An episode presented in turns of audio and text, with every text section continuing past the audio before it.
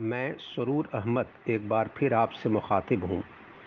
आज जो टॉपिक हम टेकअप कर रहे हैं वो बज़ाहिर इंडिया से रिलेटेड है, लेकिन ये ऐसा है नहीं। 27 जून को भोपाल में Indian prime minister Narendra Modi ने यूनिफॉर्म सिविल कोड की बात उठाई। वो कोई एक नई बात नहीं है और ये डिबेट पिछले 75 सालों से इंडिया में हो रहा है। ये एक अलग बात है कि लोग अब यहाँ कहने लगे हैं कि ये पॉलिटिकल पर्पस के लिए इशू उठाया गया है, लेकिन ये पॉलिटिकल पर्पस के लिए पहले भी उठाया जाता रहा है। कंटेक्स्ट दूसरा है, लेकिन हम इसको अभी यहाँ पर इंडिया के कंटेक्स्ट से थोड़ा अलग होकर हम देखते हैं। और यूनिफॉर्म सिविल कोड क्या चीज़ है और हम लोग जो हमारे जो लीगल एक्सपर्ट्स हैं कुछ इंडिया में और जुडिशरी के लोग हैं, मीडिया के लोग हैं, पॉलिटिकल पार्टीज़ के अलावा की मैं बात कर रहा हूँ, फेमिनिस्ट ग्रुप्स हैं, वो ऐसा प्रोजेक्ट करते हैं कि as if it is panacea for all the ills. लेकिन एक सवाल ये होता है कि हम इसको सिर्फ इंडिया क्यों बोलें? मैं इसको ग्लोबली ले जा रहा हूँ। और क्या यूनिफॉर्म सिविल कोड वाकतन है कहीं? मैं इंडिया की बात नहीं कर रहा हूँ, मैं कहीं की बात कर रहा हूँ। या ऐसा ही कुछ मैंने इन प्रैक्टिस है कि कानून कागज़ पर लिखा हुआ है, या फिर सिर्फ ऐसा ही कुछ इंटेलेक्चुअल भी कहना थोड़ा ज़्यादती होगी, या ऐसे ही कुछ हम लोग डिबेट करते रहते हैं कुछ लोग बैठ करके टीवी चैनल्स में, अखबारात में। I am talking globally, not India. मैं इसलिए कह रहा हूँ कि हम लोग बहुत जो चीज़ को इमिटेट करते हैं वेस्ट को, वेस्ट में यूनाइटेड स्टेट्स ऑफ अमेरिका को। अब बहुत से लोग, बहुत से एक्सपर्ट कुछ ना कुछ बोल देते हैं कि वहाँ ये कानून है, वहाँ ये है, वहाँ ये। सबसे बड़ी बात है कि सबसे अनयूनिफॉर्म्ड कानून, यूनिफॉर्म नहीं, अनयूनिफॉर्म्ड हम उसको उलट के बोल दे रहे हैं, वो तो यूनाइटेड स्टेट्स ऑफ अमेरिका में है। उस सिविल कोड की बात मैं नहीं कर रहा हूँ, वो मैं क्रिमिनल कोड की बात कर रहा हूँ। यूसीसी, यूनिफॉर्म क्रिमिनल कोड है क्या उस कंट्री में? सिविल तो बात की चीज़ आती है भाई। सिविल तो शादी ब्याह, इनहेरिटेंस, अडॉप्शन, हर कंट्री में अलग अलग कानून हो सकता है, कोई डिफरेंट रिलीजन का, कल्चर, कस्टम। लेकिन क्रिमिनल लॉ तो एक होना चाहिए, उस पर तो कोई डिबेट नहीं होता है। तो होना चाहिए किसी कंट्री में। यूनाइटेड स्टेट्स है तो यूनाइटेड स्टेट में एक यूनिफॉर्म लॉ चलेगा, वहाँ चाइना का लॉ नहीं चलेगा, वहाँ इस्लामिक लॉ नहीं चलेगा, वहाँ किसी और कंट्री का, अफ्रीकन कंट्री का लॉ नहीं चलेगा। यूनाइटेड स्टेट्स का एक यूनिफॉर्म लॉ। लेकिन हम देखते ही हैं कि वो तो क्रिमिनल कोड ही यूनिफॉर्म नहीं है, चाहे वो गन रिलेटेड वायलेंस हो या अदर कानून भी हैं। आप सब जानते हैं गन रिलेटेड वायलेंस में कहीं बहुत आसानी से गन मिल जाती है, कहीं कोई सख्ती है, कहीं कुछ है। तो पूरा कंट्री 50 स्टेट में डिफरेंट तरह का तो लॉ है, उसी पे डिबेट हो रहा है, उसे बहस कर रहे हैं लोग और उस पर असर्ट भी करेंगे ना, मेरा ये सही है, मेरा वो सही है। तो जो कंट्री अपना सबसे सीरियस और सेंसिटिव मसला है उसको तो यूनिफॉर्म रखा ही नहीं, तो सिविल कोड को हम क्यों डिबेट करें? वो तो इरेलेवेंट सब मालूम पड़ता है।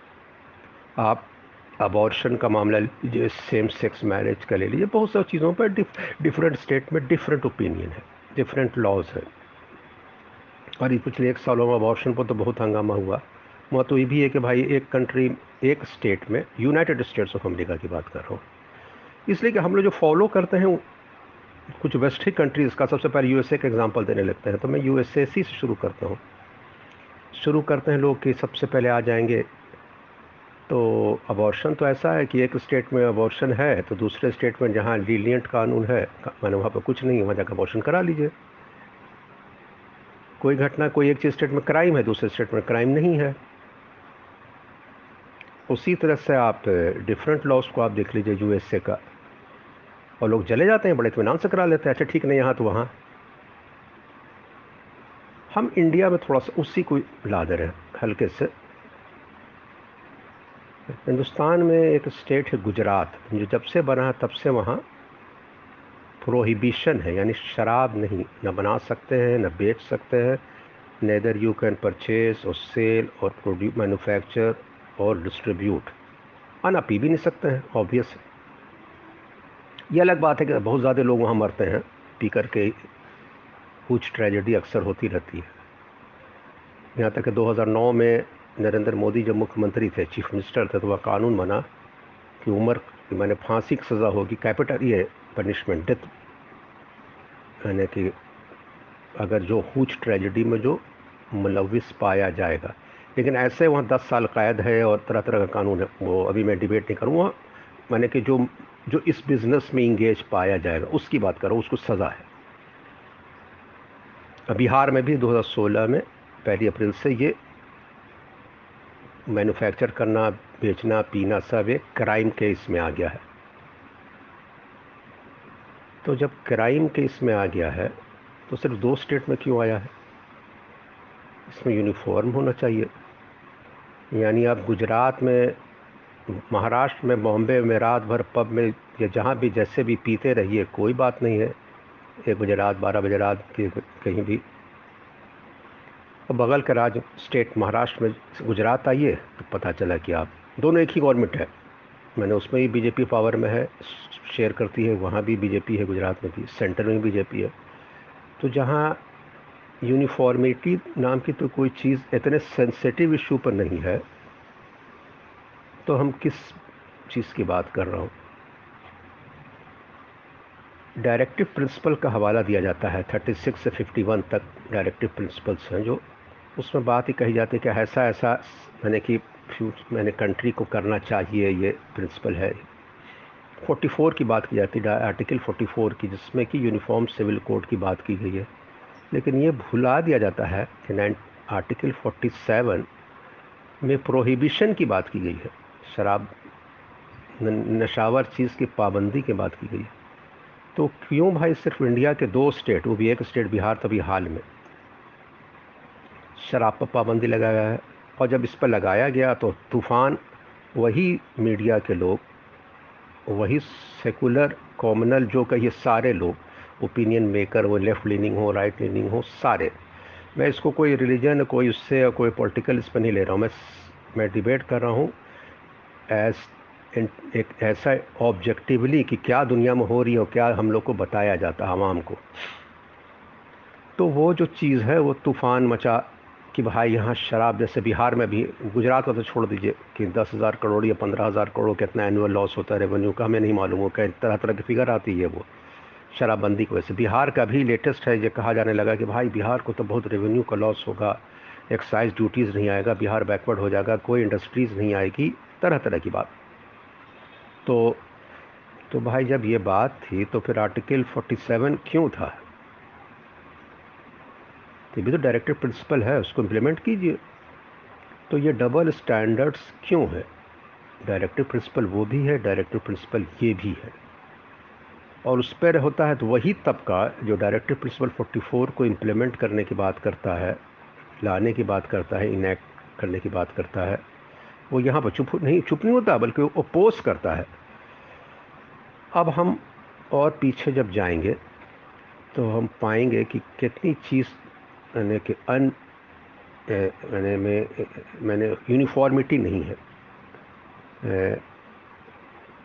आप मसूरी में IAS नेशनल एकेडमी है ना, Lal Bahadur Shastri national administrative academy जो है, वहाँ जाते हैं लड़के लड़कियाँ जो कैंडिडेट्स हैं, माफ़ कीजिएगा, सिविल सर्वेंट जो कम्पीट करने के बाद जो ऑफिसर्स बनते हैं उनकी ट्रेनिंग होती है। बाद में जो IAS जो भी DM वगैरह आपके यहाँ बनते हैं, डिस्ट्रिक्ट कमिश्नर, ये वो जो चीफ सेक्रेटरी तक जाते हैं, कैबिनेट सेक्रेटरी इंडिया में सब, वहाँ शराब पीना कोई पाबंदी नहीं है। उत्तराखंड में है, उत्तराखंड में शराब पाबंदी नहीं है। लेकिन द मोमेंट वो उनको कैडर मिलता है उत्तर प्रदेश, मध्य प्रदेश, महाराष्ट्र, कोई बात नहीं है। लेकिन वो गुजरात मिलता है तो वही ऑफिसर जो यहाँ शराब पीते रहे होंगे वहाँ उनको इम्प्लीमेंट करना होता है। वो बिहार आते हैं तो उनको इम्प्लीमेंट करना होता है। माने in the eyes of law of Bihar और Gujarat, they are violator of law. शराब माने वो एक तरह से क्राइम करते हैं, लेकिन यहाँ के वही आदमी अगर यहाँ पोस्टिंग उनको हो जाएगी तो वो क्राइम को इम्प्लीमेंट करेंगे, माने प्रोहिबिशन को। तो जब चीज़ जिसकी इतनी सीरियस रैमिफिकेशंस हैं तो उसका तो हम कुछ कर ही नहीं रही। मैं सिर्फ रैंडम एग्जांपल जो अमेरिका का भी दिया, 2-3 एग्जांपल दिया, मेरे पूरी थेसिस नहीं खोल के बैठ रहा हूँ, और इंडिया का भी दे रहा हूँ, तो इससे 2-3 एग्जांपल दे करके कि कितना कंट्रास्ट है। और हम बात करेंगे कि इसको यूनिफॉर्म होना चाहिए। आप इंटेलेक्चुअल डिबेट में सुनते रहोगे, ये मैं वंस अगेन मैं कह रहा हूँ बार बार, ये मैं बीजेपी और अभी से नहीं लेकर कर रहा हूँ, ये पहले से होता आया, हम लोग 80s से देखते रह रहे हैं। जब लेफ़्ट लीनिंग और लिबरल लोग मीडिया पर काबिज थे ना, आज की तरह नहीं कि आज के कॉमनल मीडिया कहिएगा, पोलराइजेशन है, ये नहीं, मैं उसकी बात कर रहा हूँ जो पहले की थी। तब सच है कि गोवा में यूनिफॉर्म सिविल कोड है, जिस तरह से कैसे कहता था कि अमेरिका में, इंग्लैंड में, स्पेन में, यूरोप में उसे सब बकवास करते हैं लोग ने, उसी टाइप से। नहीं जी हुजूर, गोवा में यूनिफॉर्म सिविल कोड किस तरह का यूनिफॉर्म है भाई, जिसमें उस स्टेट में सिर्फ Hindus are allowed to have more than one wife. एक से ज़्यादा बीवियां रखने का हक सिर्फ हिंदुओं को है, जिनकी आबादी करीब 65-66% है वहाँ गोवा की। 25% क्रिश्चन हैं, 8% मुसलमान हैं। ये लोग 2 शादी नहीं कर सकते हैं, हिंदू कर सकते हैं गोवा में। और कहा जाएगा कि यूनिफॉर्म सिविल कोड है, तो कैसा यूनिफॉर्म है भाई? यूनिफॉर्म में तो अगर स्कूल का ड्रेस यूनिफॉर्म होता है तो एक बच्चा एक बच्ची कोई गलत पहन के चला आता है तो उसको स्कूल में टीचर बुला के पूछता है कि बहुत बहुत, तो कोई सख्त स्कूल में वापस घर चला जाता है, तुम यूनिफॉर्म घर बदल नहीं आए हो। तो ये कैसा यूनिफॉर्मिटी है? दूसरी बात ये है कि जब यहाँ हंगामा इंडिया में अब होने लगा, अभी लेटेस्ट का अब आ रहा हूँ मैं, तो हुआ भाई कि नॉर्थ ईस्टर्न स्टेट्स जैसे है जहाँ ट्राइबल है, नॉर्थ ईस्टर्न का बता ही दिया आपको, नागालैंड, मिज़ोरम जितना है, मणिपुर, अभी जितना मेघालय ये वो, उसके अलावा छत्तीसगढ़ और झारखंड जहाँ ट्राइबल अच्छी खासी है। ये मैं स्ट्रॉन्ग मैंने कि अपोजिशन होने लगा, तो कहा गया उन्हें ट्राइबल को एग्जेम्प्ट किया जाएगा, आदिवासियों उसको एग्जेम्प्ट कर दिया जाएगा। तो फिर यूनिफॉर्म क्या रहा? सिखों में भगवंत मान ने कह दिया इंडिया में कि नहीं, तो फिर यूनिफॉर्मिटी क्या रही? तो अब मैं और पीछे जाता हूँ, थोड़ा पीछे इसलिए जाता हूँ कि चीज़ों को बहुत कंफ्यूज किया था। मैं किसी के बात को इसलिए हाईलाइट कर रहा हूँ कि वो कुछ चीज़ डेलिब्रेट होती है और कुछ चीज़ इनोसेंस में होती है, कुछ चीज़ इग्नोरेंस में होती है। देखिए ये शाबानो केस, हम शाबानो केस हो, सारा बानो केस हो, ये कोई चीज़ों को ना उसको सपोर्ट करो ना अपोज करो, मैं फैक्ट्स रखना, उसकी लीगल पोजीशनिंग अलग है, बताऊंगा मैं पहले इससे पहले एक और एग्जांपल आपको देता हूँ। इंडिया में डॉरी एक क्राइम है, डॉरी लेना देना सज़ा होगी, लेकिन वो प्रैक्टिस में है, ठीक है होने दिए, प्रैक्टिस कर रहा आदमी कर दिए, उस पर भी ऑब्जेक्शन हमको उतना नहीं, भाई नहीं इम्प्लीमेंट कर रहे हैं हम। लेकिन dowry related death every day 20 औरतें इंडिया में डॉरी रिलेटेड डेथ से अपनी जान गंवाती हैं, यानी सालाना 7000। ये नेशनल क्राइम रिकॉर्ड ब्यूरो का डाटा है, हाईएस्ट गया था 2014 में, जबकि एक साल में 8500 औरतें जो न्यूली वेड ब्राइड दुल्हन जो 7 साल के अंदर अगर मर जाए तो डॉरी डेथ में रह जाता है, अननेचुरल वे में अगर मरी तब। 2021 में 6800 और ऑन एवरेज कहीं 7000 औरतें सालाना मरती हैं। और मैं तो एक जेल गया था एज अ जर्नलिस्ट स्टोरी करने, बाबा परमिशन के साथ, और वीमेन प्रिजनर्स जो बहुत पहले की बात है, 20 साल पहले की बात है। मैं जितने से मिला उसमें से ऑलमोस्ट 99% जो थी मदर इन लॉज थी, जो कि इसी एक्ट में जेल में थी, ब्राइड बर्निंग या ब्राइड डेथ किलिंग जो भी कहिए। लेकिन कोई तूफान नहीं मचता है, कोई फेमिनिस्ट, कोई पॉलिटिकल पार्टी, कोई एंकर जो चैम्पियन वीमेन, कोई लीगल एक्सपर्ट, कोई जुडिशरी, कोई शूट हो, कोई इस पर तूफान नहीं मचता है। हाँ, इक्का दुक्का कोई केस गलत, मैं वंस अगेन कर रहा हूँ, कोई उसको भी सपोर्ट करने का नहीं है। ट्रिपल तलाक हो, इंस्टेंट ट्रिपल तलाक हो, या कोई भी केस है, मेंटेनेंस एलिमोनी, कोई भी, I am not defending that. लेकिन अगर वो हो गया तो बरसों सुप्रीम कोर्ट से लेकर के एकदम नीचे तक, जुडिशरी, पूरे मीडिया, कहाँ कहाँ नहीं तूफान मचेगा। तो भाई ये हमारी सोच है, ये सोच। तो वो कुछ लोग तो हमारे यहाँ हैं, एक साहब, दो मैं लीगल एक्सपर्ट्स की बात करता हूँ, बड़े इन्फॉर्म्ड हैं, बड़े ये हैं, वो इसी को अपना, हम बोला भाई ये तो एजेंडा सेट करते हैं डिफरेंट हजरात। वो चाहे आज आप बीजेपी को ब्लेम कर दीजिए, लेकिन उस ज़माने में बीजेपी को तो फिर कहीं थी भी नहीं, पूरे इंडिया में 2 सीट थी लोकसभा में 80s में। उस ज़माने तो यही लेफ्ट लीनिंग लुक था। हम इसी पर जितने हमारे हजरात हैं कि पॉलीगैमी है कि नहीं है, बैगेमी है कि नहीं है, क्या है क्या नहीं है, मसला वो नहीं है। मसला वो डिबेट जब भी किया जाता है वो पॉलिटिकल इसके लिए किया जाता है, और सब एक दूसरे को दिखाने के लिए कि हम सुपीरियर हैं, तुम सुपीरियर हो। कोई सुपीरियर नहीं है, सबको आवाम को बेवकूफ़ बनाना है। आज वही लेफ़्ट लीनिंग हजरात अब अपोज कर रहे हैं कि नहीं, इंडिया में प्रैक्टिकली पॉसिबल नहीं है। लेकिन जब उनका उरूस था 80s में, कम्युनिज़म था, अब बज़ाहिर उनको लगता था कि uniform civil code Soviet union में है इम्प्लीमेंटेड, जबकि प्रैक्टिस नहीं था। कागज़ पर यूएसएसआर की मैं दे रहा हूँ, अब यूएसए के नहीं, यूएसएसआर जो ज़माने का था। लेकिन चलिए, तो तूफान में कहते रहते थे कि ना यूनिफॉर्म सिविल कोड है, यह है, वो है, यह है, वो। उसी तरह का, जैसे गोवा का एग्ज़ाम्पल नहीं दिया मैंने आपको, तो इसी तरह का पहले भी होता रहा, आज भी होता रहा। हमारे जो कुछ 2-3 मुस्लिम एक्सपर्ट्स बड़े बड़े हैं, वो भी इसी डिबेट मूल्य में हैं। अरे भाई, उनको तो ये कहिए कि जो चीज़ है कानून, वो क्या इम्प्लीमेंट हो रही है। हमारे जहाँ महिलाएं रेस्लर, विमेन रेस्लर सेफ़ नहीं है, तो उस पर जो यूनिफॉर्म क्रिमिनल कोड बना हुआ भी है, उसको भी इम्प्लीमेंट हो रहा है। डॉरी डेथ हो रहा है जितना इंडिया में, या कहीं, I am not talking, once again India को नहीं लाऊंगा, अब दूसरे पूरे वर्ल्ड का नहीं इम्प्लीमेंट हो रहा है।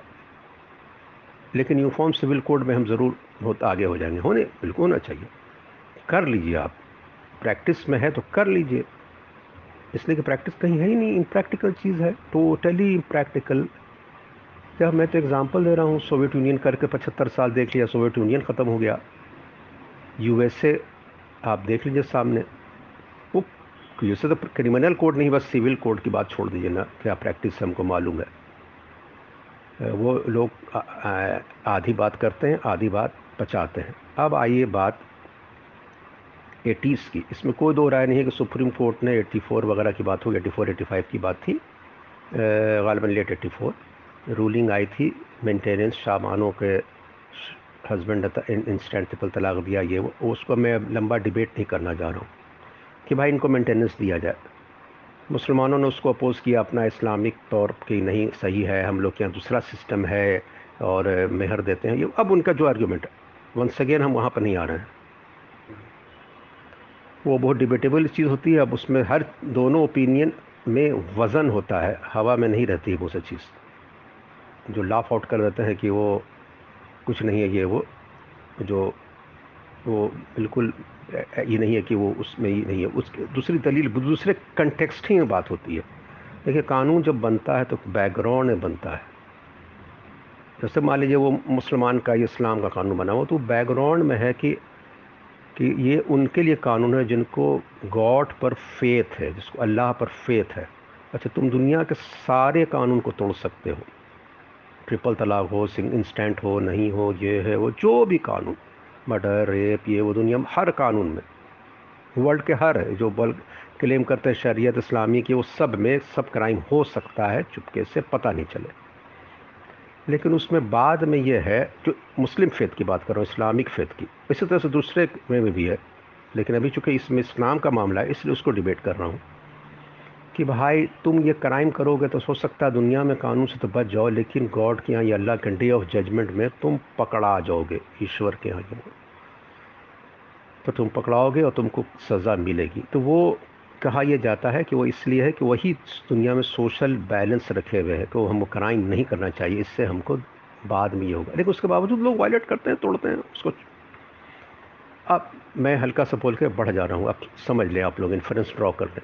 अब हम 85-86 की बात करता हूँ। जब मुसलमानों ने अपोज़ किया तो एक कानून बनाया और सुप्रीम कोर्ट के रूलिंग के इसके करते हुए कि नहीं मुसलमानों को मेंटेनेंस के इससे नहीं होना चाहिए, राजीव गांधी गवर्नमेंट ने। बड़ा डिबेट था उस ज़माने में, जो बच्चे हैं यंगस्टर्स हैं जो पैदा उसके बाद हुए उनको नहीं मालूम, लेकिन जो लोग हमारे जैसे लोग जो बहुत ही क्लोजली इसको पढ़ा लिखा वॉच किया, बहुत हम लोग यंग थे लेकिन समझ करके बाद में पढ़ते रहे दोनों साइड्स को बहुत ऑब्जेक्टिवली। तो उसके हम पॉलिटिकल एस्पेक्ट बात कर रहा हूँ। कहा यह जाने लगा, लिखा यह जाने लगा कि राजीव गांधी इसको पॉलिटिकल ये करने लगा था। तो मुझे तो समझ नहीं कि राजीव गांधी को पॉलिटिकल इसमें क्या नज़र आया भाई। वंस अगेन ये उस ज़माने में बीजेपी को सिर्फ 2 MP थे 84 में। कांग्रेस राजीव गांधी को 410 सीट थी, उसको कोई ज़रूरत नहीं थी इसकी। ये जो बोलते हैं लोग वो सिर्फ और सिर्फ और सिर्फ झूठ बोलते हैं। मुस्लिम अपीजमेंट कहीं पिक्चर ही में नहीं था। राजीव गांधी जब पावर में आए थे 84 के लास्ट में, 85 से कहिए, तो उन्होंने बहुत सा स्टेप्स लिया था जो कि ये शो करने के लिए कि हम न्यू इनिंग शुरू कर रहे हैं और नया इंडिया बनाएंगे और 21st सेंचुरी ले जाएंगे। तो उन्होंने बहुत सा, और जितने प्रॉब्लम्स सबको हम सॉल्व कर देंगे, जो जो लोग प्रोटेस्ट किए वो सब ख़त्म कर देंगे। तो उन्होंने मिज़ोरम में मिज़ो से नेशनल फ्रंट से मैंने लाल डेंगा जो थे उनसे समझौता किया। 15 अगस्त के आसपास 1985 की बात कर रहा हूँ। आसाम अकॉर्ड किया, जो मूवमेंट चल रहा था बाहर निकालने जाने के लिए जो बाहर आउटसाइडर्स थे। पंजाब में हरचरण सिंह लोंगवाल और सब सिखों से पैक्ट किया और 85 में। उसके बाद उन्होंने शाहबानों के इसके सिलसिले में मुसलमानों का ये डिमांड है तो हम ये मान लेते हैं, ठीक है। आप लोग को एक ये उस वक्त हुआ था, इनको कोई पॉलिटिकल ज़रूरत इसलिए नहीं थी कि उस वक्त बीजेपी कहीं पिक्चर में नहीं थी। 2 MP वाजपेयी साहब अपने कॉन्स्टिट्यूंसी से हार गए थे। इसीलिए जो बोलते हैं, मैं बार बार बोल रहा हूँ कि वो गलत बोलते हैं। और अब बोलते हैं लोग तो वो हिस्ट्री का उस वक्त नहीं जानते हैं, या उसी हवा वही प्रोपेगेंडा था। वो कॉमनर नहीं था, वो लेफ़्ट लीनिंग सेकुलरिस्ट चैम्पियन जो हमारे हैं उनका था, जो आज आप अपोज कर रहे हैं। मैं अभी बीजेपी पर भी क्रिटिकल होऊंगा, उस पर भी होऊंगा, और अमेरिका और रशिया सबका मैं एग्ज़ाम्पल दे रहा हूँ कि किस तरह से आवाम को लोग, दुनिया का जो तबका होता है ख़ास, वो मीडिया में हो क्या किसी भी हो, वो बेवकूफ़ बनाता रहता है।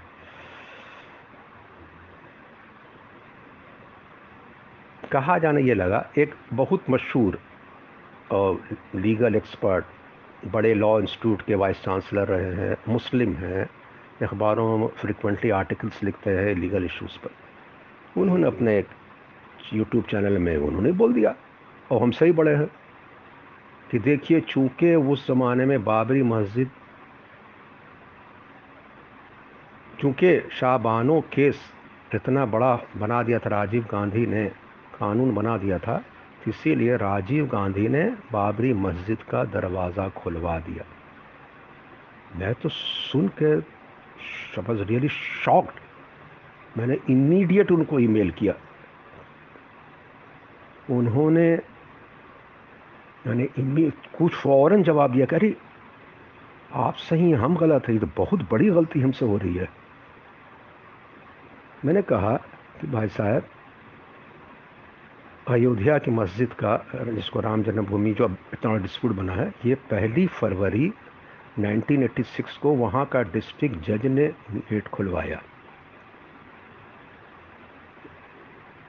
और 19 मई को शाहबानो का जो कानून बना मेंटेनेंस वाला, Muslim protection of women, Muslim women protection of right of divorce something like that act 1986, वो जो है वो 19 मई यानी वो बाद में हुआ है ना कि वो पहले। तो आदमी सरप्राइज करी, बोला अपडेट देख लें दुनिया में आज 3.5 महीना का फ़र्क उल्टा है और आप उल्टा बोल रहे हैं। दूसरे मैंने कहा कि राजीव गांधी को आप याद कीजिए कौन सी पॉलिटिकल ज़रूरत थी भाई साहब, तो दरवाज़ा खुलवा के राजीव गांधी को कौन फ़ायदा हो रहा था उसमें। तो उस वक्त अरुण नेहरू को minister of state for internal security जो थे, जो बाद में राजीव गांधी को 1-2 साल बाद डीजीपी करके चले गए, वो रिस्पॉन्सिबल थे। फिर आता कहता था राजीव गांधी का तो उस वक्त नाम ही नहीं आ रहा था, राजीव गांधी को दूसरे ऐसे लोग देखते थे। वो तो 1-2 साल के बाद जब वीपी सिंह हुआ, वीपी सिंह के साथ चले गए और बिफोर स्कैंडल ही है वो। राम जन्मभूमि इशू 1989 में, तो 1985-86 का राजीव गांधी 1989 का राजीव गांधी नहीं था वो। उसके बाद पॉलिटिकल कंपल्शन 86 में उसने दरवाज़ा वगैरह कुछ नहीं खुलवाया, सब टोटल हिस्टोरिकल बकवास है। उसके मंत्री थोड़ा बहुत इन्वॉल्व थे, उसके इसमें थे लोग, इसलिए नहीं था कि इस तो उल्टा है जो आप सीक्वेंस जो आर्गूमेंट कर रहे हैं कि चूँकि वक्त कानून बना दिया था इसलिए दरवाज़ा खुला दिया बैलेंसिंग का, तो उसका स्कोप ही नहीं बनता है। और बैलेंसिंग का रीज़न ही नहीं था, इसलिए कि बैलेंसिंग का इसलिए रीज़न नहीं था कि बीजेपी थी ही नहीं पिक्चर में। बीजेपी तो उसके बाद पिक्चर में आई, बल्कि कहा यह जाता है, बल्कि कहा क्या जाता, मैं तो उस रैली में था दिल्ली में, मैं जर्नलिस्ट बन गया था, जस्ट आया था, जिससे मुसलमानों ने प्रोटेस्ट किया था। मुसलमानों ने प्रोटेस्ट किया था पहले जो जजमेंट के अयोध्या का मस्जिद खुलवाने का, हिंदुओं ने नहीं किया था। और जंतर मंतर में और बोट क्लब में बहुत बड़ा जुलूस निकला ये वो। तो इस चीज़ को प्रॉपर इसमें आप देखें, ना कि उल्टा बोले। ये जो 85, 86, 87 ठीक है, विश्व हिंदू परिषद 84-85 से बन गई थी और कुछ काम मैंने इस इशू पर लेकर ली थी, लेकिन वो बहुत हम लोग तो हिस्ट्री इन द मेकिंग में रहे ना भाई। कोई इशू 87 में भी नहीं, वीपी सिंह अगर इतना बड़ा इशू होता तो वीपी सिंह 89 में क्यों प्राइम मिनिस्टर बना, तो अडवाणी 89 में बन जाते। उनको 2 सीट से 88 सीट आई, वीपी सिंह 0 से तोड़ करके 140 सीट ला दिया, सरकार बना दिए 145 कितना सीट ला करके अलायंस बना के लेफ्ट पार्टी के साथ सरकार।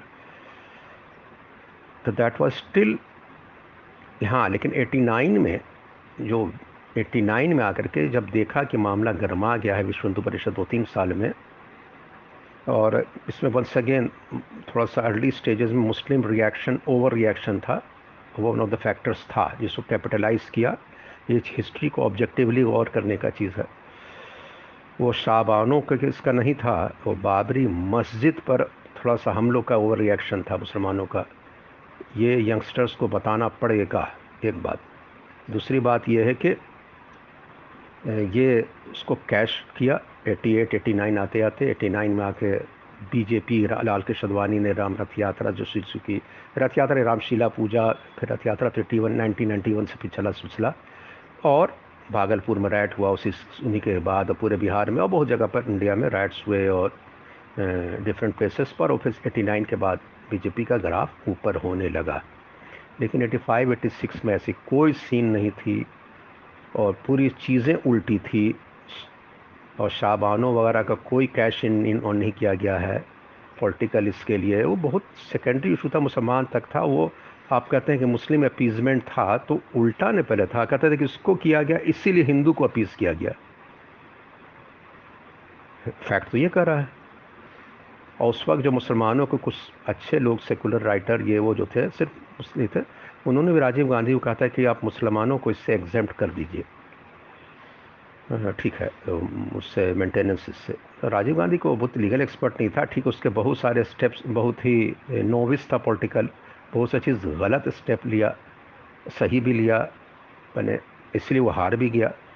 लेकिन राजीव गांधी को इस 2 क्राइम के लिए हाँ 89 आते आते उसने कुछ भुल्लुल में यकीन और जाके कैंपेन अपना इलेक्शन का अयोध्या में किया, और उसको पॉलिटिकल कंपल्शन होने लगा कि भाई इधर से भी हार रहे हैं, बोफोर्स का भी आ गया है, हर तरफ से वो करने लगा। लेकिन 85, 86 में ये जो बात कही जाएगी ये एग्जैजरेशन है, ज़्यादती है, और इसको करते वक्त हम लोग को थोड़ा सा ध्यान रखना चाहिए। अब आप अभी को जब वो बैकग्राउंड आप जान रहे हैं तो फिर आप अभी भी जान लें कि अब इशू यूसीसी का रहा। यूसीसी का इशू ऐसा सीरियस मामला है कि मुझे तो लगता है कि ये इम्प्लीमेंट कैसे होगा, क्या होगा, अब इन्हीं लोग बताएं। मैं भाई 2018 में 21st लॉ कमीशन कि इन्हें बराबता कहे थे नज़र नेसेसरी, नज़र माने कि इसकी कोई ज़रूरत ही नहीं है इंडिया में, ना डिज़ायरेबल है ना ज़रूरत इसकी है। तो लोग जो डिबेट कर रहे हैं सोच समझ के बात जो करते हैं, जो ऑब्जेक्टिव लोग हैं, वो ना सेकुलरिस्ट के जो चैम्पियन रहे पहले, जो आज भी उनका स्टैंड थोड़ा दूसरा हो गया है अब इधर, अब बीजेपी वाला जो उस वक्त उनका उस पर बहुत ज़्यादा स्टैंड नहीं था। ऑनेस्टली स्पीकिंग, एकदम ऑनेस्टली स्पीकिंग, आप मीडिया का पुराना रिकॉर्ड उठाकर देख लेंगे तो उनका इस सब इशू पर उतना ज़्यादा से भी नहीं था, कोई मीडिया कवरेज भी नहीं मिलता था उनको उसमें, मतलब सब राजीव गांधी राजीव गांधी राजीव गांधी। उस वक्त फिर बोफोर्स 87 से आया, अप्रैल 87 में, तो फिर बोफोर्स राजीव गांधी का ये वो थोड़ा बहुत कहीं स्पेस मिलता था। ये 89 के बाद से ये फिनोमेना राइज किया, उसके बाद वीपी सिंह आए, मंडलाइजेशन हुआ, और उसके बाद फिर राजीव 89 के बाद अडवाणी जी लेने लगे। तो मैं इन्हीं सब बातों के साथ अपनी बातें ख़त्म कर रहा हूँ।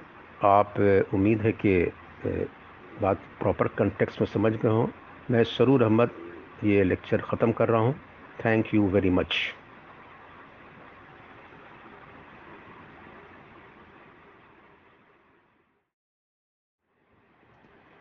एक बात जो मेरे लेक्चर में छूट गई थी वो ये कि